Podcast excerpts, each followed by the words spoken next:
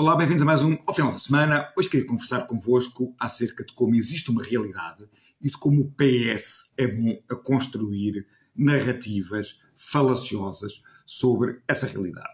Ou seja, no mundo dos spin doctors, no mundo do oh, Luís fique melhor assim ou melhor assado, o PS é realmente bom e tem também um conjunto de pessoas que não têm capacidade crítica para eh, contrariar essas narrativas, existe uma comunicação social demasiado complacente, existem também alguns idiotas úteis de direita que embarcam nessas narrativas. Eu vou-vos dar três exemplos que eu penso que são ilustrativos.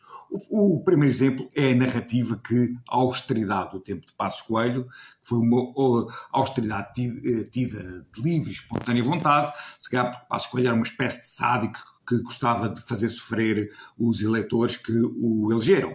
Pois bem, neste momento nós vamos às redes sociais e vemos socialistas a publicar as medidas da austeridade que Passos Coelho fez, tipo, Valas vem aí outra vez, como se os sociais-democratas ou, ou, o PSD fosse uma espécie de sádicos que tivesse essas medidas por gosto. Ou seja, ao publicarem estas medidas, pessoas normais lembrar, lembrar-se-iam que essas medidas tinham sido feitas porque houve um governo criminoso que levou o país ao charco e foi necessário fazer um memorando com a Troika para nos virem dar assistência financeira. Portanto, todas essas medidas seriam lembrar-nos que houve esse governo criminoso. Mas os socialistas sentem-se à vontade para virem trazê-las, tipo, vem aí outra vez os maus.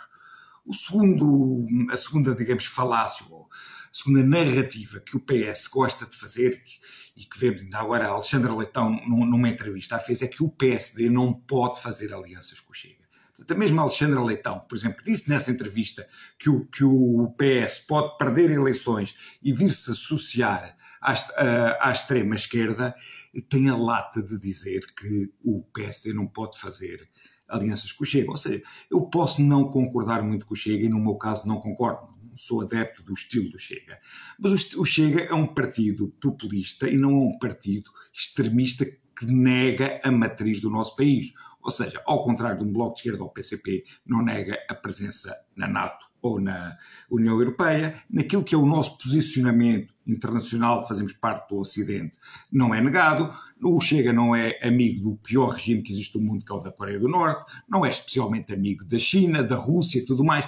Portanto, seria mais pacífico, mais normal um partido que seja que esteja politicamente ao centro associar-se ao Chega do que ir-se associar a um partido que, em termos daquilo que representa o posicionamento estratégico do país, está nos seus antípodas. Pois bem, o PS tem conseguido vender a narrativa que é absolutamente legítimo ele aliar-se à extrema-esquerda e que não é de todo legítimo o PSD aliar-se a um partido populista de direita. Eh, portanto, é o partido que perdeu eleições e para se alcandorar ao poder se foi aliar à extrema-esquerda, acha-se no direito e acha normal, não tem qualquer vergonha na cara para vir dar bitates uh, acerca de com quem o PSD se pode aliar.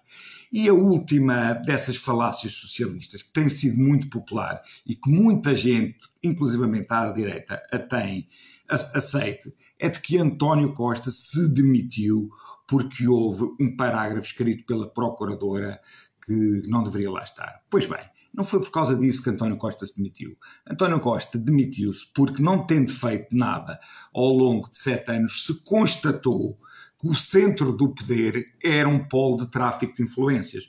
Constatou-se que um indivíduo que António Costa lançou nos negócios públicos sem qualquer mandato oficial, apenas com o título de o é o meu melhor amigo, Portanto, era um indivíduo que traficava influências em nome dessa proximidade com António Costa.